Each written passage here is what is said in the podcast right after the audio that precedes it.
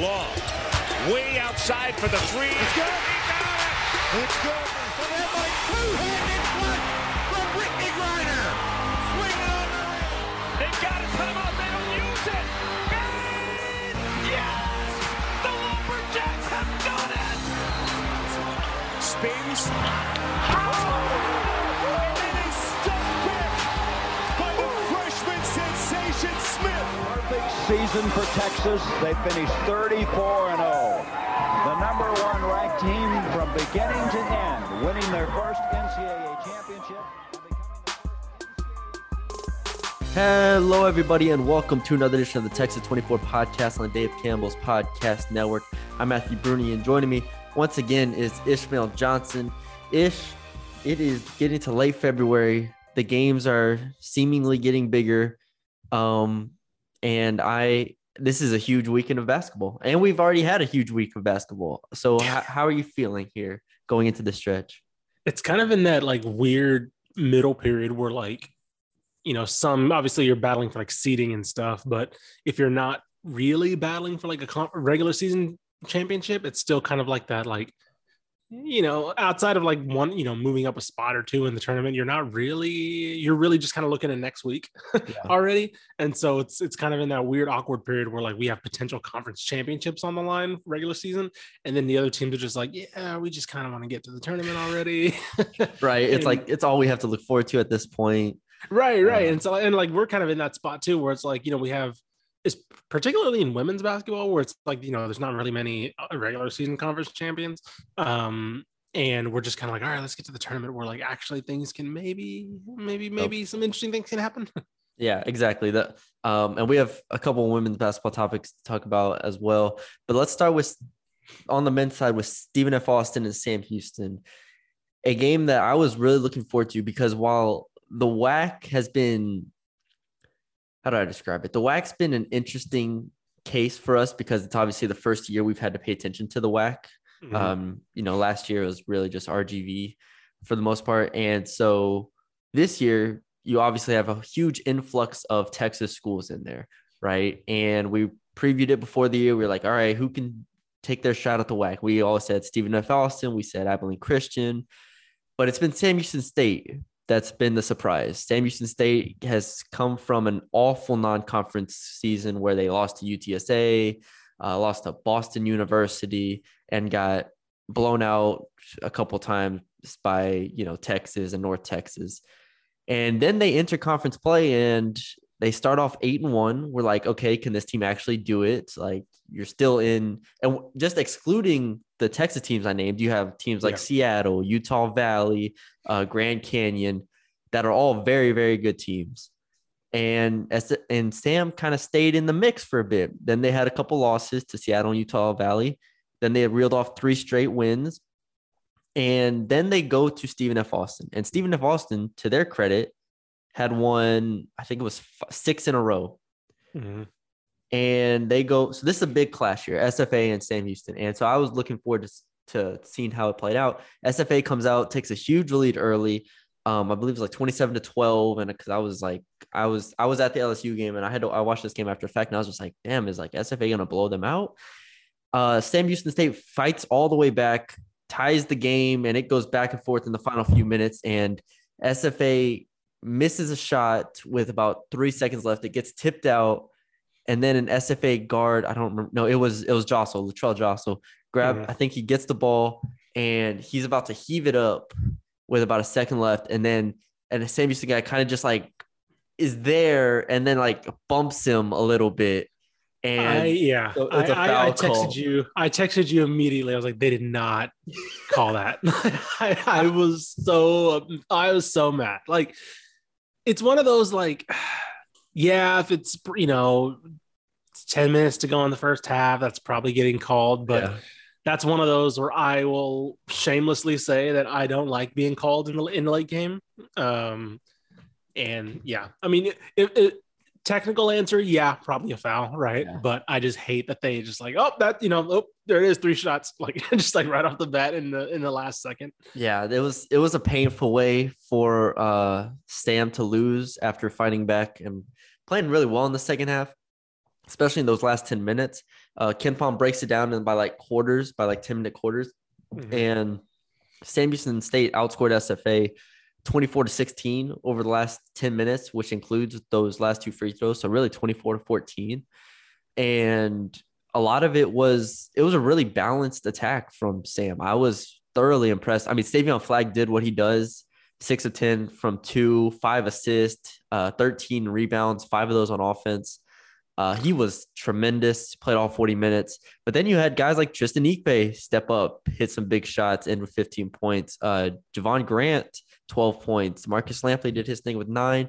It was a real balanced attack. And, I mean, Sam Houston is, at this point, I'm completely bought into what they are. Like, maybe they don't win the conference tournament, make the NCAA tournament, but this has been a year that, like, none of us saw coming. I did not expect them to be this competitive. Like, KenPom is still skeptical of them and has them at, like, 152. And I'm like, if this game was played on, like, a neutral court, they beat them again. Because as Sam beat them in Huntsville when they first played, and they almost did it again. Like, they almost had a sweep of SFA. And I don't know what else Sam Houston has to do here. I mean, credit to SFA for pulling it out, and they had a real balanced attack too. I mean, it was a really good basketball game for the most part. So I just want to make sure we give Sam Houston their credit here, because before we talk about SFA, because this is a really good team. It was tons of fun. You know, if Mark Adams wasn't having the year he was at Tech, you know, we'd be talking about Hooten being probably the coach of the year in the state, at least for just for the job he's done. Because yeah, like we looked at Savion Flagg, but we mostly looked at losing Zach Nuttall. You know, we like Lampley, but would he be able to take that step up? And then, of course, going to the WAC and kind of expecting more from SFA and things like and ACU, who's probably been one of the more disappointing teams this year. Like expecting those teams to kind of be near the top, and it's been Sam Houston. And yeah, like, it, you know, it's a rivalry game, and being at SFA, like, it, you know, there was definitely some other outside noise, I guess. Yeah. You know, like outside hype and outside momentum and things like that could have played into this game, but it was a great game, like all the way through. Like once Sam made their run to go at SFA, like it became, it was a lot of fun to watch. And I feel bad because it was Jaden Ray who fouled the shoe, was the fouled on 3-point shot, and that was his only foul of the game. Like it's like he played really well defensively, and it was the one. It's one of those things where, you know, you want to play aggressive, you don't want to give him an open look, but it's also like, you know, how close is too close in that scenario. It was also like just coming off like a loose ball of sorts. Right. He was like kind of going for it, and then Jossel got it, and he couldn't stop himself as he was like, going for it. There was so many buckets where, I mean, I think Sam Houston had 42 points in the paint. And a lot of those were like, just like Savion Flagg being a man, just like him and Tristan Ikpe. Like towards the end, it was Savion Flagg didn't have his best scoring game, but towards the end, it was like, we need a bucket. Like, let's just go and get the ball to like, whatever, either he puts up a shot or he puts up and we get an offensive board or something, because I love watching him play so much, especially at this level where he is like more of the physical force that you're going to see. And he's probably going to be the most physical player on the court. And I love watching him play whenever they need kind of one of these buckets. Looking at the tournament a little bit, the tournament field a little bit, they're sitting right now in third, which, well, there's like three teams with 4 losses right now, with Seattle, Sam, and SFA. So then they still have 2 games left, right? Yeah. Correct? Yeah. So they have 2 games left against Grand Canyon and Tarleton, which, I mean, you know, Tarleton's not an easy walk, but if they hold on, and this is where it kind of gets into the interesting, like the seeding thing, because if they stay on the 3, I like their path a lot. Like, I really do like their path to at least get to a semifinal, because at that point they would draw, ACU or Utah Valley. They would draw, exactly. They would draw ACU or Utah, Utah Valley, who again, we've talked about ACU not being that great of a team right now, or at least not as great as we thought. And then you get I mean, I'd probably rather get Seattle than New Mexico. New Mexico State. Would. Yeah. Yeah. And so you probably get Seattle. And so like, again, you want to play and you want to win all these games, but it does, there does become a chess match or like some kind of like little gamesmanship about like, okay, we want to kind of stay in the three because we want to stay on this side of the bracket. Do you want to, you know, I don't know. It's really interesting to kind of see where this is going to go because they're not going to drop to the five. So they're going to get that bye week, their bye to the quarterfinals. And I think the difference between third and fourth between Sam Houston and SFA, like if you're either one of those teams, you want to come in third a lot more than you want to come in fourth. Because if you come in fourth, you play Grand Canyon probably first round. Right. The Grand Canyon is significantly better, in my opinion, than Utah Valley and Abilene Christian. Yep. So that's a big deal. And then if, like you said, if you make it to the semis, then you play New Mexico State instead of Seattle. Right. And that's a big difference. So I think that battle also, for if you get, not even that, like looking at the four, you know, you mentioned Grand Canyon, but also like Tarleton's potentially an 8 or 9. So like if they upset like Grand Canyon, then you get Tarleton. And it's like, okay, well, I don't want to play Tarleton in the quarterfinals. Yeah. So yeah, the WAC tournaments actually is one of those ones that we kind of mentioned it early in the podcast. It's like, this is one of those that we really look forward to because there's a lot of teams in here that, I mean, you look at it, New Mexico State has 2 losses, but then it's 4 losses, 5, 6, 7 is the next batch. And it's just like, I can't really separate. Like, I don't feel comfortable saying Sam Houston is significantly better than Tarleton State. Right. So but then you look at the losses for New Mexico and it's like, they lost to Utah Valley and they got destroyed by Sam Houston. Right. So it's like, they have some weird. And maybe Sam Houston does want to play them. That might be true. I'll have to go back and look. We might have talked about that game. I gotta figure out like what. Oh, that's like the biggest blemish. Like, so what exactly happened? I forgot. I bet on that game.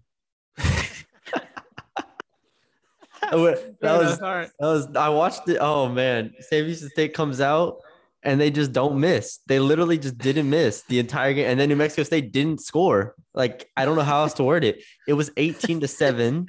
And then at halftime, it was, 38-18. And it just kept going. And then like New Mexico State made it closer than it even was. I don't know if I want to try my luck twice with that team though. That was like the most immaculate start possible.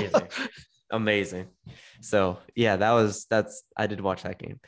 But yeah, the WAC's going to be interesting. Let's talk about another interesting situation here we have in Texas. SMU. Yes. They had to beat Memphis, and they did beat Memphis. So we gotta give them some credit here. They beat them down 73-57. Kendrick Davis was back. Thankfully, he played, and he played really well. And then they come beat Tulsa on Wednesday, and then tomorrow is the Houston game, which we will talk about a bit.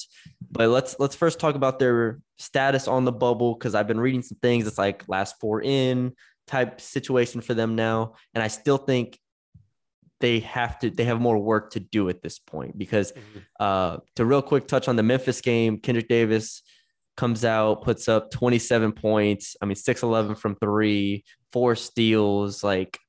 Just he's tremendous. He's and then back, the emergence of the Weathers, specifically Marcus Weathers, has been a huge development for this team. Puts up 20 points on 9 of 14 shooting, 7 boards, 4 assists. Like, they're starting to get real production. It feels like everybody's figured out their role.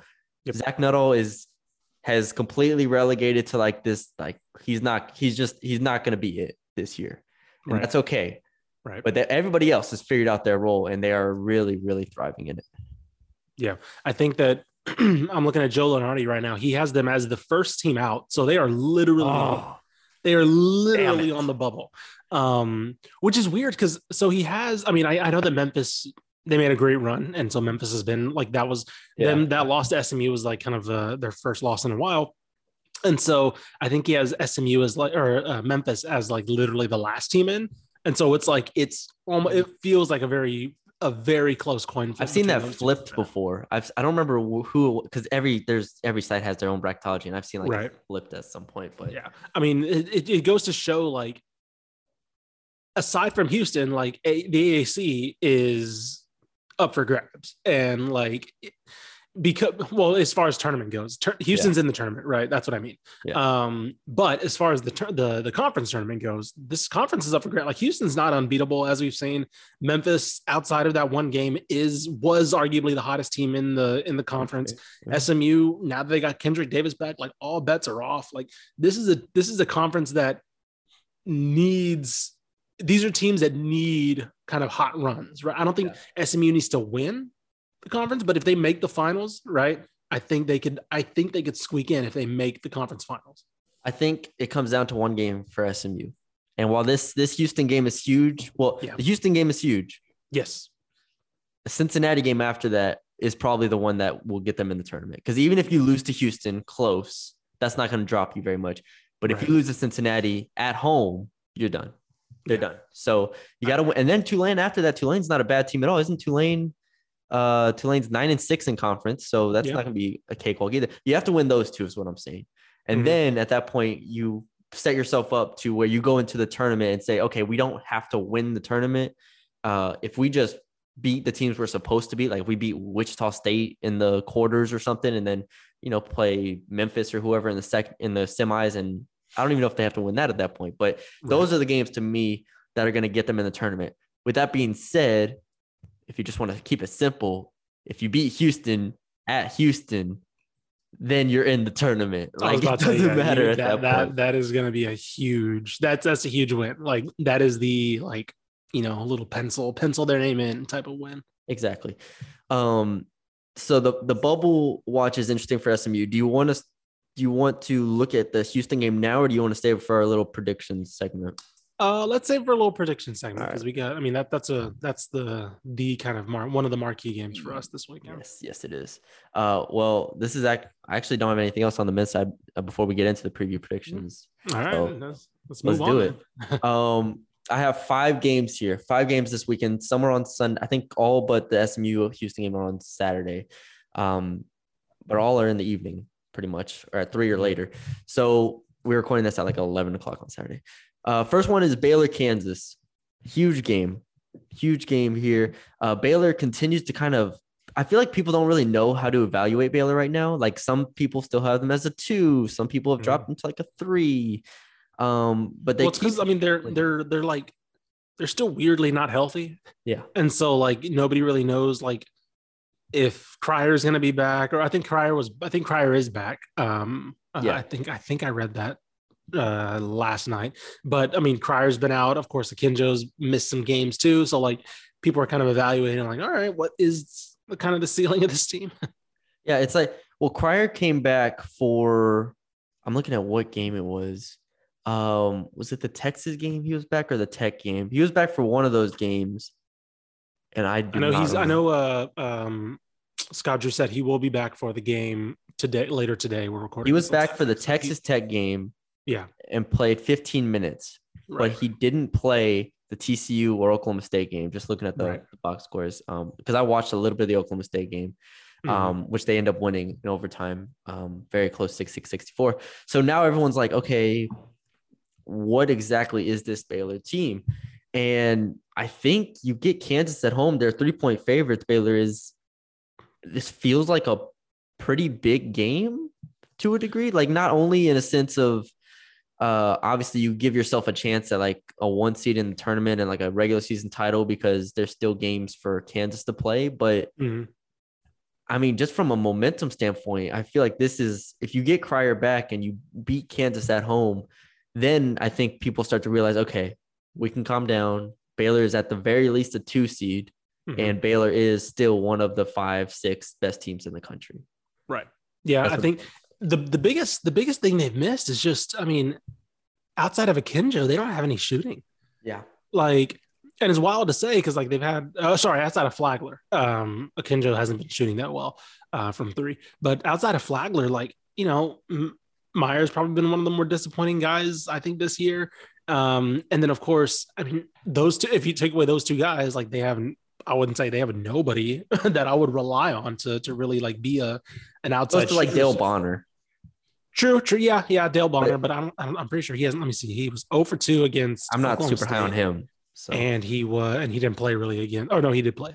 He was 0 for 1 against TCU. Yeah. And so like Cryer and Flagler are those reliable shooters on the outside. So I mean, he kind of needs to come back and basically be like at least 80%, right? Like as far as like what we're used to seeing from him against Kansas, because this team just is not the same. I mean, and we kind of hinted at it before when everybody was talking about this team versus last year's team, and we're kind of seeing it. Like they don't have the offensive ceiling of last year, and so I think, and when you lose a guy like Flagler, you just don't have the shooting depth around him to put away a team like Oklahoma State, to where you need overtime to do it, right? And even TCU, who was clearly not like as good as them. I was watching that game, and I'm like, there's no way TCU should be this close. And then finally they put the game away in the second half. But yeah, Mike Miles didn't even play that great, I'm pretty sure, in that game. And yeah,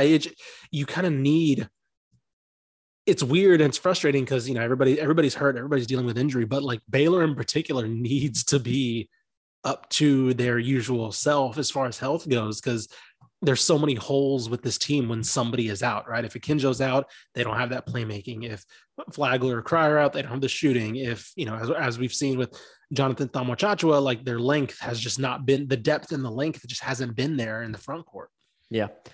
For context, last year they ended the season with a 125 offensive rating according to KenPom. This year they are at 118.3, which is still top 10. Still great. But that is a significant drop.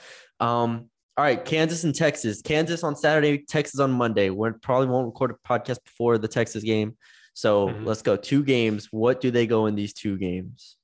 I'm going 2-0. I think they're back. I'll go 2-0.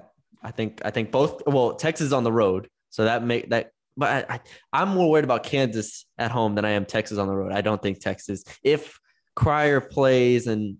If they play to their standard, right. I think they can beat Texas on the road. Kansas at home is going to be interesting because Kansas is still Kansas here. Like I still believe in their ceiling. So I'm going to go 2-0. I'll be an optimist here. I'll go 2-0 as well. I do think Texas is a little bit tricky. I agree with you that I'm more worried about Kansas at home than Texas on the road, but I do think Texas is a little bit, especially if I gotta see how Cryer plays against Kansas. Like I just have to see, because if he's like 70 to 60%, like I might swing Texas in that, but right now I'll go 2-0. There you go. Another team that has a big game today on Saturday is North Texas playing at home against Louisiana Tech. Ooh, buddy. A win gets them the regular season conference championship, and Louisiana Tech, and it might, in honesty, it might secure them an at-large bid. I was about to say KenPom check. And I realized last podcast when I went back and listened to it, I did this on the North Texas podcast too. I kept saying automatic bid when I meant at-large bid. So I'm going to blame you for not stopping me at any point. Okay. And for stopping, I kept saying they're going to get it. They can secure an automatic bid. And I'm just like Matthew Bruni, that's not how that works. Stop talking. So anyways, at large, I will say they got a, let me see. I'm looking at Joe Lenardi's bracket right now. They have a tasty projection right now. He has them projected at a 12 against Alabama, which what a contrast, buddy. That is a game right there. What is the pace? Like, where does Alabama rank at pace? It has to be top 15, I assume. 16th. Yeah. Against the 357th. That would be something. That would be something. Some coach is pulling their hair out. Yeah. Someone's not surviving that one. So yeah, North Texas, Louisiana Tech. North Texas is a 6-point favorite here. I think that's about right. Like I saw Louisiana Tech against Rice, and I mean, again, it could have just been like they were, they just got finished blowing out UTSA. They were kind of, La Tech probably wasn't. Wait, so they didn't get right against UTSA? Is that what you're saying? No, they did get right against UTSA, but I'm just saying, like, they probably just like, it's probably just like one of those look ahead games where it's like, you get finished with UTSA, you got Rice, but we got North Texas to worry about, you know? Yeah. And I mean, credit to Rice. They almost pulled it out 83-79. Like it was a close game. I think Travis Eby played one of his better games of the year too, but yeah, it was one of those games where you're like, why is this game close? Like you're watching it like in late in the second half, but I don't know. Was that their like little slap in the face before North Texas, where it's like you almost lost to Rice? Now get right before you play the probable conference champions. I mean, yeah. I mean, La Tech has not played well really the past. I'm looking at it now. The past few weeks, the past month, really. They're 5-4 over the last 9. They're four of their 5 wins, you know, outside of Rice and UTSA, the first Rice meeting, I should say, have all been close. Like they beat FIU, who's not good, by 4, beat Charlotte by 5, and beat Rice by 4. So they're not playing their best basketball. North Texas, on the other hand, is definitely playing their best basketball. I think North Texas wins. Do they cover the 6? Sure. I'll take it. Give me like 63-55. Yeah. That's not bad. Yeah, I can see that. There you go. That's my North Texas. What we're gonna do this every week because this is how good Grant McCasland is. This week, what job is Grant McCasland suited for in this offseason? Because we're gonna see it, right? We're gonna see we're gonna see at least one coach in this state leave for a bigger job. Yes. I'm not gonna guarantee who, but you have Texas State winning the conference again under TJ. You have obviously Grant McCasland. I think you'll see at least one coach. And I think we'll probably have a couple of, at least I feel like one Power 5 opening, you know, potentially with TCU, but maybe again, who knows? Yeah, but I don't think so. I was about to say, I think there's just too much money with Buzz Williams. But regardless, we're seeing the articles pop up, right? Where I think you sent me the one from The Athletic of Ben Howland. Yeah, Ben Howland probably out of Mississippi State. And that's one that's regionally interesting, right? Regionally where they could be like, yeah, let's take a risk on a guy from Texas who's proven to have a system and a style. So we're going to see probably Grant McCasland's name a lot more because he's doing, you know, this is now multiple years where North Texas is being a kind of a mid-major power. Yeah. And we got to kind of, you know, we're going to have to kind of keep track of that because it's going to be every year, a couple years ago before Shaka got the Texas job and Brad Stevens got the Celtics job. It was always like every year, those two names were like in whatever job came open across the country. It was always those two guys. I feel like to a lesser extent, we're going to see that with Grant McCasland this offseason, where it's like TCU is open. Sure. That one, you know, he has connections there or doesn't he? It doesn't matter. Like he's going to be involved for that job. I was joking. I was like, I told one of my friends, like TCU is just hiring the SMU and North Texas coaches. They're just Sonny Dykes. And now it's just Grant McCasland. They're just, I was about to say, yes, no joke. Like if TCU does move on, like there is somebody in their backyard. And also a quick shout out. I'm gonna be shamelessly hammering this on this podcast and on my Twitter. If any high level mid-major coach, I tweeted this last night. If any high level mid-major program or a lower P5 program needs a coach, potentially North Texas, Scott Cross, come back to Texas, please. Troy is 19-9 this year. Yeah, that is 3 straight years of progressing. They're going to get to 20 wins, you know, when the tournament happens. Bring this man back to Texas and get him out of the Sun Belt because I'm tired of Texas State playing it. He's too good of a coach, but also he's too good of a coach to be at Troy. Like Troy's a good program, but he had no ties to Alabama and he's already getting them close to 20 wins in 3 years. Like, if you're UNT, if you're TCU, he was an assistant at TCU under Jamie Dixon for a little bit. Bring him back. Like that is a guy who I think should be. I don't know if he will be in the mix for jobs because Troy's probably not going to make that good of a run in the tournament. But if he gets them to 20 wins, like that's a guy who needs to be right here, and he's shown to, you know, with those UTA teams, he's shown that he can be a high level mid major coach, and so I think he's ready for a next step. So, you know, just some names to keep track on. And I will be shamelessly pushing for the bring Scott Cross home because he's from Garland. There's no reason he shouldn't be coaching in the DFW somewhere. There you go. Abilene Christian and Stephen F. Austin is the next game we have up. I believe that's on Saturday. I believe that's today. It is. Yes, it is today. Yeah. Stephen F. Austin is 4, or I haven't looked at the spread, but KenPom has them winning by 4. Yes. It is at home for Stephen F. Austin again, coming off in a Sam Houston State win. I am a little concerned about a letdown against an Abilene Christian team that, while they haven't been great, it is still a top 100 defense. They're still the number one defense in terms of turnovers. That's kind of wild. Like, they're still, again, we've talked about how quote unquote disappointing it's been, but I think a lot of that's been on the offensive end because they're, they just don't have those like go-to play. They weren't great on offense last year, but like Colton Cole, Joe Pleasant, like those guys were able to like give them something to do on offense. And now they've really just kind of struggled with that, not having those two dudes. So defensively, they've been fine. Like, they haven't been the field goal percentage defense that they were last year, but they've been okay. And offensively has been, I think, the bigger issue. They have won. Who the heck is calling me? Sorry. They have won 7 of their last 8, with their one loss coming to Sam Houston State in overtime. If this game was at Abilene Christian in Abilene, I would pick Abilene Christian to win because I just think SFA coming off of that Sam game is tough if they had to travel. Yeah. Do you have a pick? I mean, SFA's won 6 straight, man. I think I'm going to go with SFA. I think that was a huge win over Sam Houston. I think they took the away game against Abilene Christian earlier in the year too. So I'm going to go with SFA. Yeah, they did 64-58. I will agree. Good reasoning. I'll agree. SFA wins this one today.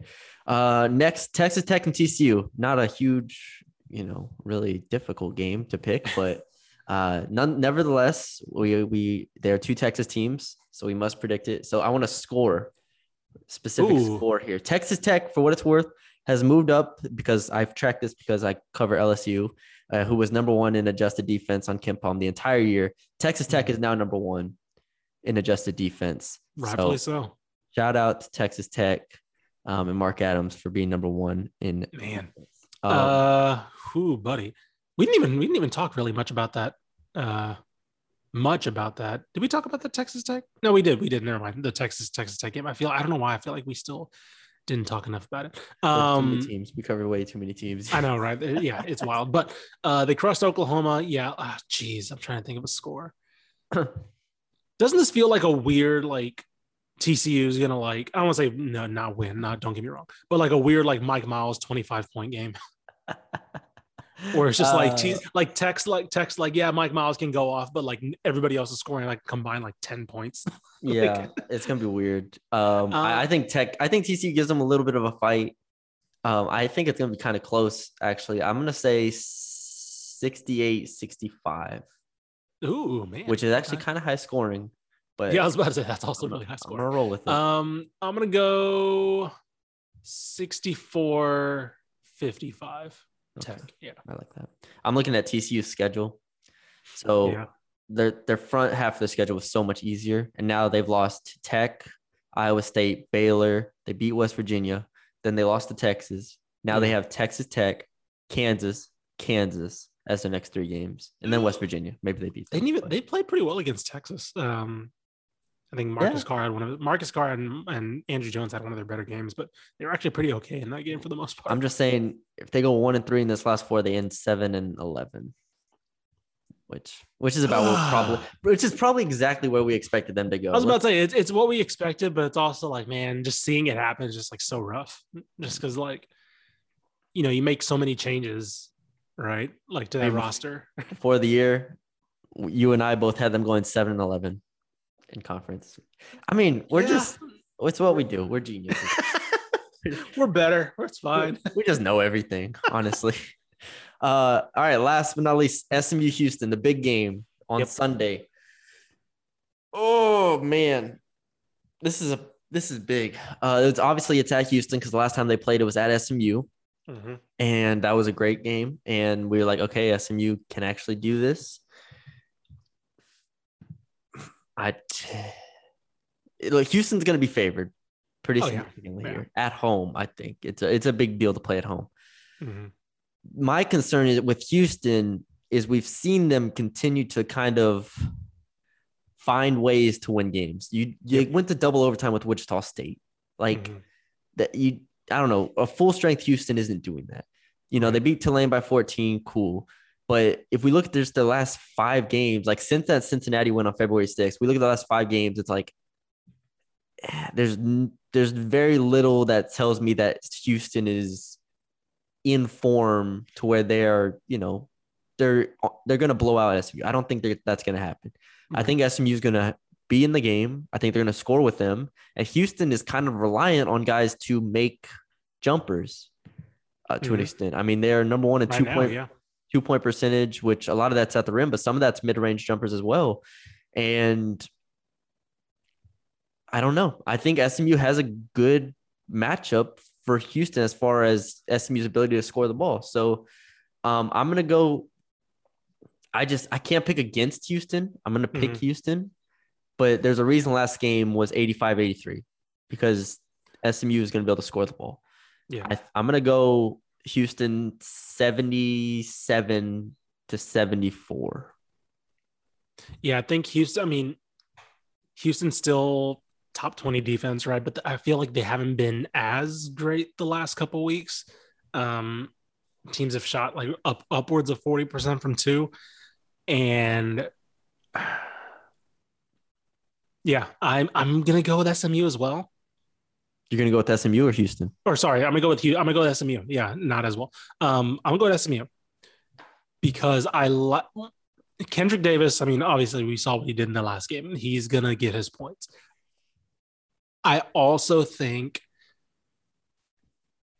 I don't know. I feel that this is going to be a game where Houston's going to struggle without that guy, right? We've seen them in those situations where whether it's Jamal Shedd trying to be that kind of that scorer or Taze Moore in some cases, like you're trying to be that scorer. Like, I think this is going to be a game where they need that. And I don't know if they find that consistently. I mean, that's the difference. That's the difference kind of between these two teams in the first game. Oh, true. No. Yeah, no, 100%. It was like Kendrick Davis was the guy that would go get a bucket. And Houston was like, all right, because they're so team oriented, it was like, all right, who's the guy this set, right? For a while, it looked like it was going to be Jamal Shedd for a little bit, but he's just not a shooter. And so like when he's not driving, it's kind of like, all right, who's going to be the guy that we got to set up this shot for or something. And when you have a guy like Kendrick Davis, or even, you know, even to a lesser extent, like he hasn't been playing great, but you have a guy like Zach Nuttall or a Weathers who could, you know, if they're hot, like that's just a guy you go get the ball to. I don't know. I'm going to go with SMU. I really, part of it is me hoping that they pull this off, I guess, to make this race and this conference more interesting. Like, I really think if they pull this off, like, we go into the conference tournament, like I have no idea what to expect. Right. Mm-hmm. And so part of it is definitely that, the drama of it, but I just feel like I don't know. I feel like there is something now with this SMU team, especially now that Kendrick Davis is healthy. Tristan Clark's coming back. I think he played about 10 minutes in the last game. Like they're starting to get healthy at the right point. Yeah. And not for nothing gets SMU in the tournament, which is always a good thing, would make it a lot more interesting for us. All right, let's jump to the women's side of the ball. I'm going to start with Baylor because it's not a specific game I want to talk about Baylor but Baylor has won now 7 games in a row and plays Kansas at home and then Iowa State as their next two games. If they win those two games, they are going to be in position for a 1 seed probably. Like I think they're number 5 in the country right now. And I just want to see where we're at with Baylor. Like, do we have our expectations changed of Baylor? Do we see them differently as far as their ceiling goes?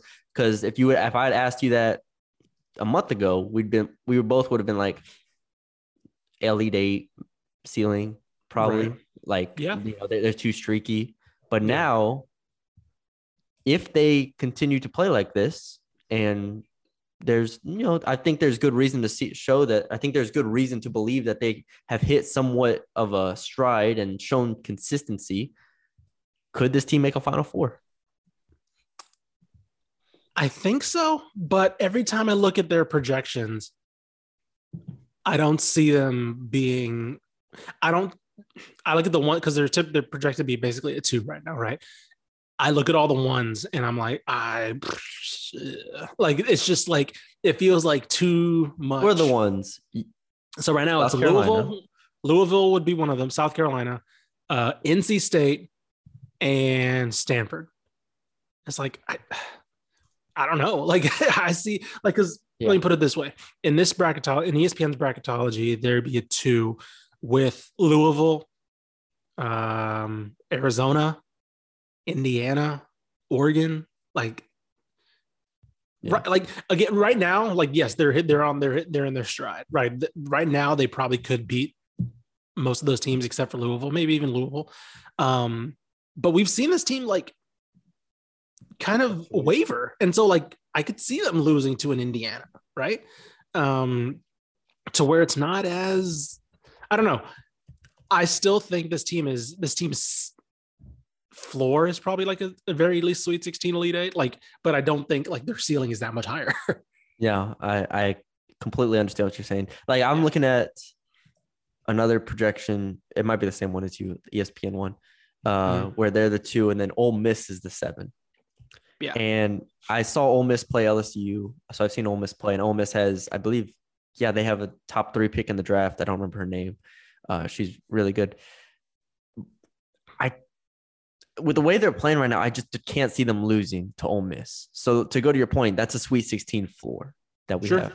Yeah. But at the same time, that to win 2 games against, let's say, Arizona and then Louisville to make a Final Four feels like I'm asking them to do way too much because of what the inconsistencies we've seen this season. Well, I mean, and let's not like, I'm trying to think what's their, so their remaining schedule. Excuse me. Go ahead. Kansas, Iowa State, Texas Tech is their last 3 games. So, okay. So, I mean, there are 2 potential losses in there, right? Kansas, Iowa State. I don't think they will lose to them, but potential losses. If they win those 3, I think they're probably locked into it too, right? Yes.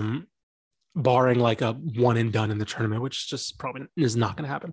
A conference tournament. If they lose one of those, they could drop to a 3. And if they drop to a 3, there is, because at that point you're talking about potentially North Carolina running into one of them, right? A UConn, a 60. I'm going to say a 60 that they might have to play would be like Georgia, and I've seen Georgia play, and Georgia is a kind of scary team. Yeah, I'm looking at College Sports Madness, and they have them as a 3. And in that regional, they would draw UConn as a 2, who just got Paige Beckers back, right? Like, so yeah, I think they will lock in a 2. Let me put it this way: I think they will lock in a 2. I think they'll win these 3, just because I would not put money on Iowa State week to week. Like I just don't. Every week it feels like they're like this a completely different team. It feels like they can't beat Texas or Baylor.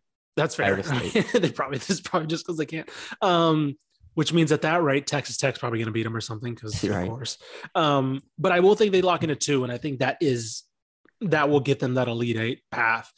But if they drop to a 3, all of a sudden we're looking at like Sweet 16 ceiling, like because I mean it's a really weird year in terms of like the top, mainly because you're kind of seeing this like paradigm shift of like Baylor not quite being as good, you know. Yeah. Obviously, Mulkey doing what she's doing at LSU is like, okay, are they an interesting team all of a sudden heading into the tournament?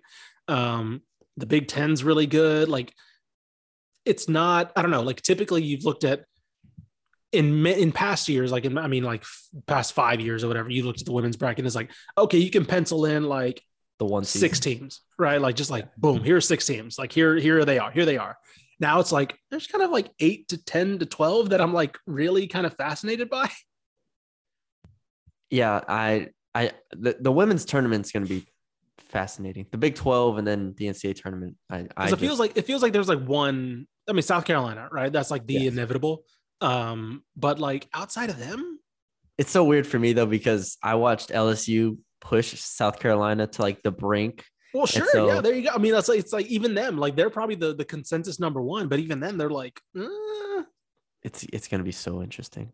Yeah. I will say though, in this ESPN projection, South Carolina is the one. And in their bracket, in their region is Iowa State's the 2. So yeah, you could just, but UConn is the 3 here. So that's what I'm saying. Like, yeah, if you got South Carolina, UConn in the quarter, in the semi, in the Elite 8. Right. Then that's something. If you got South Carolina, Iowa State. Yeah, man. Boston is dropping 40.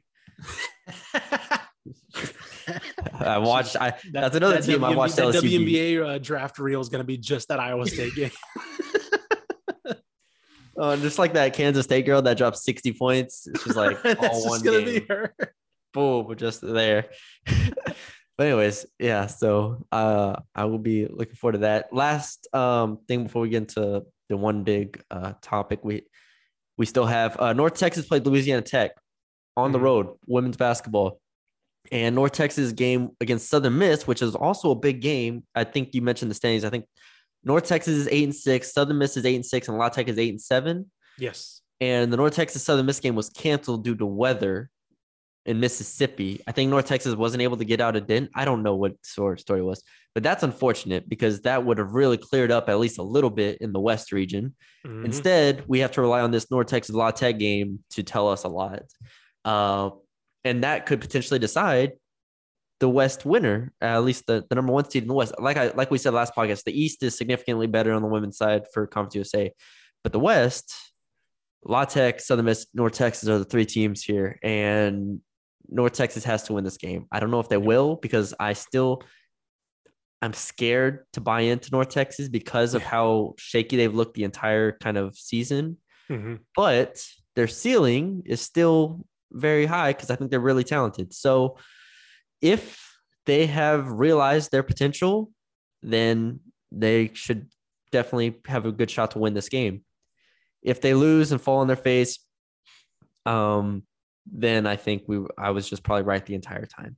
But I would be happy if I was wrong. We'll have to talk about this in the next episode because in about 2 hours in the Southland, we have a major game. Corpus Christi and HBU, 9-2, 1-2, both 9-2. Like, this is for the regular season championship by all means. And so we'll have to talk about that in our next episode because Corpus Christi was one of those weird teams where, like, they started off hot and, like, we were trying to figure out, like, okay, they've only played, like, 3 teams, though, because how the schedule kind of broke down due to, like, COVID cancellations and things like that.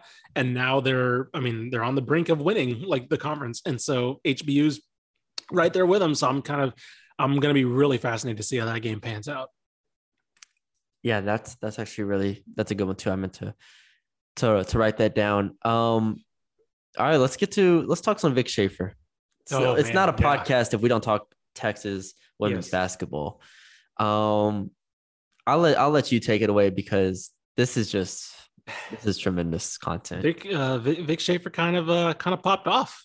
I forgot who. Let me see. I want to get the interview right because it was actually like a really good capture from them to get him popping off. It was Bob Ballou, who works for CBS Austin. He was talking to Vic Schaefer, and I forgot what question he asked or something, but basically Vic Schaefer went on like this 2-minute rant about like how bad the attendance is, and especially when you consider how you see the men's games packed, right, for Texas, relatively packed, right? Yes. Yeah, well, they have their own issues. Yeah, Texas isn't like the blue bloods, but yes, they're right. Relatively packed. Particularly, you know, there was that cool little deal they did in Gregory Gym against, I think it was Sam Houston, where they, you know, kind of packed that. Tennessee, of course, was like a really packed. So you see in the men's games, like really packed. Women's games, you really haven't. The only games I think you've seen a good crowd was when Baylor was in town, and that's because Baylor draws. And so he basically popped off about like how this team, how you have a top 10 caliber team and you're not coming to games. I believe Texas is 7th in attendance in the Big 12, something like that, which is absolutely nuts. Danny Davis was on the Austin American Statesman podcast, and he rolled off some stats about like Tulsa draws more, like just nationally rolled off like mediocre teams. Montana draws more. And I think he correctly assessed at what the problems are. And there's multiple. One, yes, fan base, right? Like you have a fan base that goes to the men's games, but loves to complain about how bad the basketball is, right? They'll, oh, Chris Beard's offense is terrible to watch, but they're still like filling up relatively, but they're still going to those games. Meanwhile, you have a women's team that's exciting to watch, right? At least their defense and like the way they play. And Rory Harmon, you have one of the top 10 freshmen in the country. So you have the fan base, who's an issue. I think you have the program that's an issue. They're promoting the men's team a lot more and a lot better than the women's team that's actually winning, right?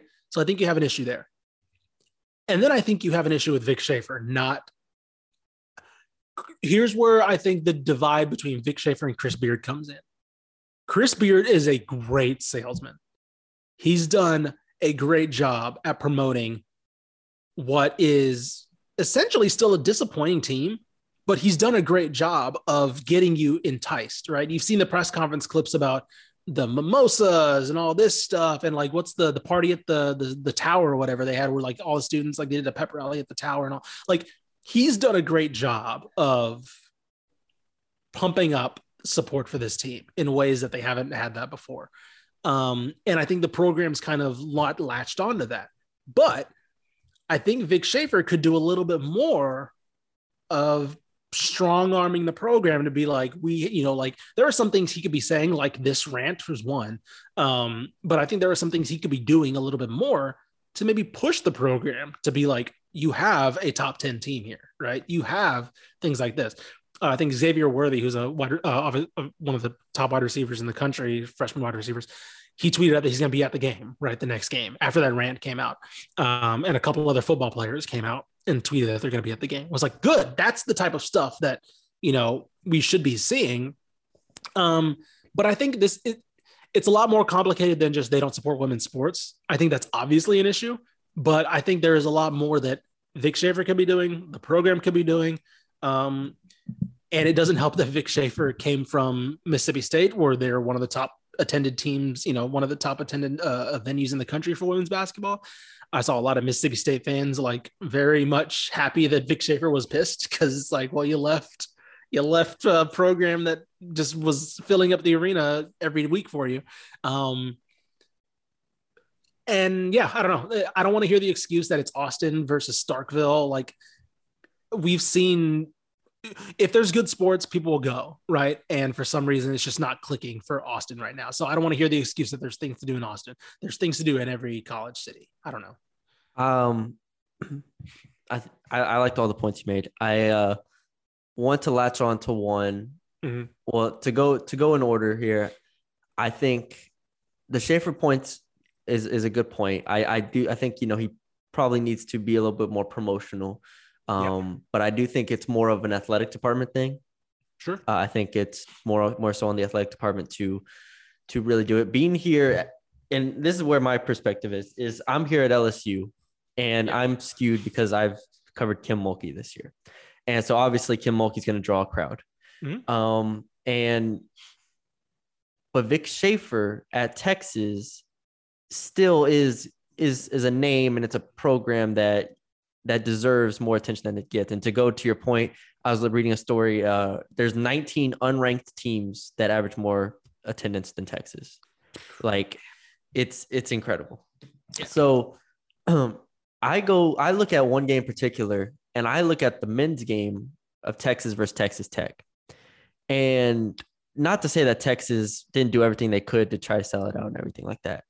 I just feel like Texas fans, to an extent, are entitled to what they have, and that's putting kind of bluntly. But it feels like the vibe around Texas sports right now is just in a weird place, and I think it starts with football, and it carries over to basketball, because obviously those are the two biggest sports, or men's basketball rather. And for the past decade, they've been average, right? Mm-hmm. And it's unfair to women's basketball that has had this much success that they're being affected by it. And I think that's the craziest thing, because again, I'm here at LSU and they're getting 8,000 easy for Tim Mulkey. Like they sold out the arena. It wasn't actually like there's 13,000 seats. They didn't fill every seat, but they sold every ticket. Right. And so for me to see Texas get 2,649 for a game, like there were more than that for this LSU, the entire, like every game this season. And then if you look at I think it was Mississippi State. Yeah. Mississippi State, when LSU played at Mississippi State, I covered it from here. Obviously I wasn't there, but they left the game. They're like, that is the most raucous. Like it wasn't the biggest environment. Like it wasn't the most people there, but it was the loudest as far as like just them just yelling at you. Sure. It's just different with Texas. Texas isn't like that. Texas isn't, I don't know if it's an elitist type mentality. I don't know if it's like, oh, like this team has to prove it to us, or this coach has to prove it to us, or because they've been burned in football so many times, or they've been burned in basketball so many times that maybe they're just scared. There's no real excuse here. And so that's the concerning part for me, is I don't know how long it's going to take for them to bring it back. Even if Schaefer, even if the athletic department does everything they can, I don't know if it's going to be what this team deserves, because I'm not even saying that they deserve a sellout, or they should have a sellout like 16,000, but 2,649 right is absurd. Yeah, like that is absurd. I covered North Texas, and I mean, you did Texas State. Like we've been to women's games where there's very, very little, few, not a lot of people, but those teams, at least in my North Texas teams, were like middle of the pack Conference USA teams. I was like, okay, whatever, I get it. This is Texas. This is a top 10 team in the country. There's no excuse. So, and then if you look at like Texas Tech, the men's games at Texas Tech, we're like, that's one of the greatest environments there. And Texas Tech has had bad football since Mike Leach is gone. Like they don't have anything else to latch onto. It's just about pride to an extent. It's about embracing what you have. And that's what Texas, I just feel like, hasn't done very well across the board, but especially I think women's basketball is the most stunning example of that. Yeah, I think so. I mean, you have a coach who's been to two national titles. You know, you hired him away from a power, from a women's basketball power. And like, you know, you were an Elite Eight team last year and probably shouldn't have been one, right? Like it was like one of those teams where years where you kind of think, you know what that team is, and all of a sudden they get hot and they go to the Elite Eight. And this year you got a team that probably should be an Elite Eight team. And the perception, there really isn't just like, and I know part of it is the like men's versus women's media kind of, you know, kind of differences, because you see a lot more about Chris Beard's team than you do about Vic Schaefer's team. Right. And like, you see a lot more about, and granted, you know, we've partially played because they're kind of an interestingly frustrating team to watch. Right. And so we've talked a lot about that men's team, obviously, yes, but we do also realize like that team is good. This team is good. The women's team. Our I don't want to say lack of talking about it, because we've tried to really hammer it home, but our kind of coverage of them kind of revolves around their ceiling. And like, you know, we talk about the Baylor games, right? The back-to-back Baylor games they played. We weren't really in depth on those because we've kind of expected that, we've kind of held them to a higher standard, right? Where it's like, we're not going to talk about their game against West Virginia. We're just not, right? Like we don't need to, because we know we're going to talk about them when it comes to the big games, when it comes to the tournament, because we have a high expectation of them. That's not to say if you're a fan, you should absolutely be trying to go to those West Virginia games. You should absolutely be trying to go to like a lot of these other games, except for Baylor, because Baylor draws themselves. So like, I don't want to, that's kind of in another basket over there. But yeah, it has been frustrating to watch. And I get his frustration. I will say you mentioned Kim Mulkey, and I think it's just, it shows the difference between like a salesman coach and a non-salesman coach. Like, look at this. Yeah. So I don't go to the bars a lot. Right. I went to a bar at LSU real briefly. They were handing these out. Party at the PMAC, and it's Mulkey, and it's LSU versus Florida. Yeah. 220. Come early, get rowdy, be loud. Like, this caught me off guard because they handed it to me. I just shoved it in my wallet. I didn't even look at it. I got home and I looked at it. I was like, what is it? I was like, they're handing out Party at the PMAC stuff with Kim Mulkey on it. Like, right. This is what I'm talking about. I don't go to Texas. I don't know what they do. But I mean, I'll tell you right now, they're not handing out on 6th Street. They're not handing out come party with Vic Schaefer. Like, you know, like, crazy. And yeah. And it's like, I mean, that's part of it, right? Like you can tell when Kim Mulkey left Baylor, right? When Kim Mulkey left Baylor, she was going to go to a place where she held gravitas, where she had a say in how this program would be promoted and how much facility and power she held. And LSU has completely embraced whatever the hell she's basically wanted. And it's things like that, where it's like at Baylor, yeah, you'll see probably that if you go out to a bar at Baylor, you'll see something like, hey, come to the Farrell Center, blah, blah, blah, blah, blah. We'll have, you know, we'll have all these promotions, all this stuff. Yeah. You're not going to see that in Austin. You're not going to see that in all the, and like Baton Rouge isn't a boring college. Baton Rouge is a great college town. So it's not the whole like, oh, there's nothing to do in Baton Rouge, so you're going to go to the PMAC. No, there's plenty to do in Baton Rouge. And so, and so like it comes, I think that's where it comes down to like the Vic Schaefer, and he might just be an old school coach, right? He's a Gary Blair disciple. And so it's like, something tells me those guys aren't necessarily, you know, going out and pumping up fan bases and all that stuff. Like they're ball coaches. They're old ball coaches. Kim Mulkey's an energetic spirit. Chris Beard's an energetic spirit. And so like they promote, right there. You could tell that Vic Schaefer is more the guys like, that's for Chris Del Conte, you know, that's for the athletic director. Yeah. And when you're in a sport like women's basketball, that's already playing kind of with their hand tied behind their back, as far as exposure goes, like you gotta kind of be a little bit more. Yeah. And there's definitely enough blame to go around here. I mean, 100%. I think Schaefer getting mad at others is actually, like you said, a good idea on his part. It's a good thing on his part to bring awareness to this, whether that is going on a rant, whether that is just embracing every single press conference you get, because there have been games where LSU players in their post game or just in their normal media availability has been like, hey, we need all the fans there, we need this and that. Like that is a regular occurrence for the women's basketball team at LSU. Mm-hmm. And I don't cover Texas, but that's just kind of what it's on everybody.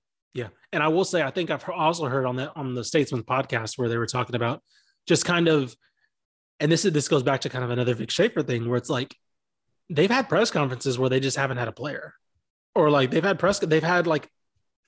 media availability, like, you know, canceled or things like that. Or there's been players on the team that they haven't talked to all year, you know? And so it's like, it goes back to that where it's like, okay, well, let's see some of these stars, right? Like, I think Cedric Golden on the podcast made the point where it's like, there are other outlets besides the Longhorn Network that can promote you guys, right? Like I get that there's a deal there. And so of course they're going to get all the cool stories for the Longhorn Network and the interviews and all that, but you could also give them some exposure to be like, hey, where they can get an opportunity to say, hey, come out to the game against Kansas or whatever. Right. So yeah, I don't know. Plenty of blame to go around. I hope this does spark something pretty well, because like I said, that Xavier Worthy tweet went pretty viral about him going to the game. So I do kind of hope we see like a little boost in attendance towards the end of the year, because they play, let me see, we're recording this on Saturday. They play later today at 7:00 against TCU, which will be, again, if this is that's a game where if you want to see this team kind of in action, like they're going to win that game. And so like kind of go see what this team is like when they're clicking. Yep. I see a tweet from Demarvian Overshawn as well, saying he's going to be there. I don't like to pin, like I feel like some of these tweets are like pinning pressure on the football team to show up when it's not on the students. And if there's one thing I've learned, and this is what Mulkey said as well, is like, you just know you're not going to get the same student turnout that the men get. That's just at the women. You have to cater to families. You have to cater to older people. You have to know who you're marketing to here. So to pin it on football players is just not, I don't think that's the right avenue. I think it's all done before the season as well. It's done in those luncheons. I can never say that word, luncheons, like all the availability that you do where you're meeting with, and that's what and that goes to the Vic Schaefer-Mulkey point. Mm-hmm. Mulkey is going to have those lunches, those dinners where she has 200 people there and just shakes all their hands, you know, and does everything. I don't know how much Schaefer does. I'm sure he does it to a degree, but it's just different. Right. Yeah, 100%. And like, you know, it, and part of it is like, that's also part of the job of going to Texas. Yes. Right. Like Mississippi State is just going to draw more because one, yeah, Starkville's not the city that Austin is, but also they just support women's basketball more. Right. Like that's just how it is. And that's how Texas men, we've talked about Chris Beard, like he's had issues bringing people out, right? He's had to go to like the mimosa, whatever thing to get people to go. Like Texas just is part of it's the Irwin Center, right? You play in this cavernous 16,000 person arena that nobody likes. Yeah. So you hope that the new arena is going to be better for that. But like, you know, Texas just hasn't supported basketball as well as the other powers should be. So like, that's part of the job, I guess, is like just kind of coming to terms that there's a ceiling with how this team's going to be supported usually, especially until that new arena is built. Yeah. I mean, I was just reading through stories. There was I think it was 2018 or 19, the volleyball coach at Texas got. Oh yeah, that's right. There was that's like a national title contender. And like, he was trying to like, hey, come out and support this team. Yeah. So so like I said, it's on everybody. It's on the fans, athletic department, Schaefer. It's an interesting dynamic here that we'll see. I mean, it's the end of the year now at this point, so there's not much left to do. But something we'll definitely look forward to seeing in years to come, because that's something, like I said, Mulkey is using that in recruiting as well. It's like, hey, she even told her team, I think before, I don't know if it was halftime or before a game, before SEC game against some not good team. She was just like, hey, imagine if this was in Baton Rouge, how many people would be out there? Like, instead of it being 2,000 people, there'd be 8,000 people. Like, it's just different. Like, that's what she says. So we'll see how all that plays out, but this was a fun podcast, busy week. So we hope we get this out to y'all enough time, listen to it. Whether it's before or after the games, we hope y'all enjoy it. You can check out all the content. We're going to have some, probably talk some high school basketball at some point here. It's going to just get really busy over the coming weeks. So who knows, but yeah, probably have some high school basketball talk just once the state semifinals or quarters start heating up a bit. So stay tuned for that. We'll have another podcast out definitely early next week as well. So be on the lookout for that. Follow us on Twitter at DCT Basketball. Follow Ish on Twitter at Ishmael R. Johnson. Follow me on Twitter at Matthew Bruni _ Leave us a 5-star rating and review wherever you get your podcast, Apple, Spotify, or otherwise. We appreciate y'all for joining us, and we will talk to y'all later.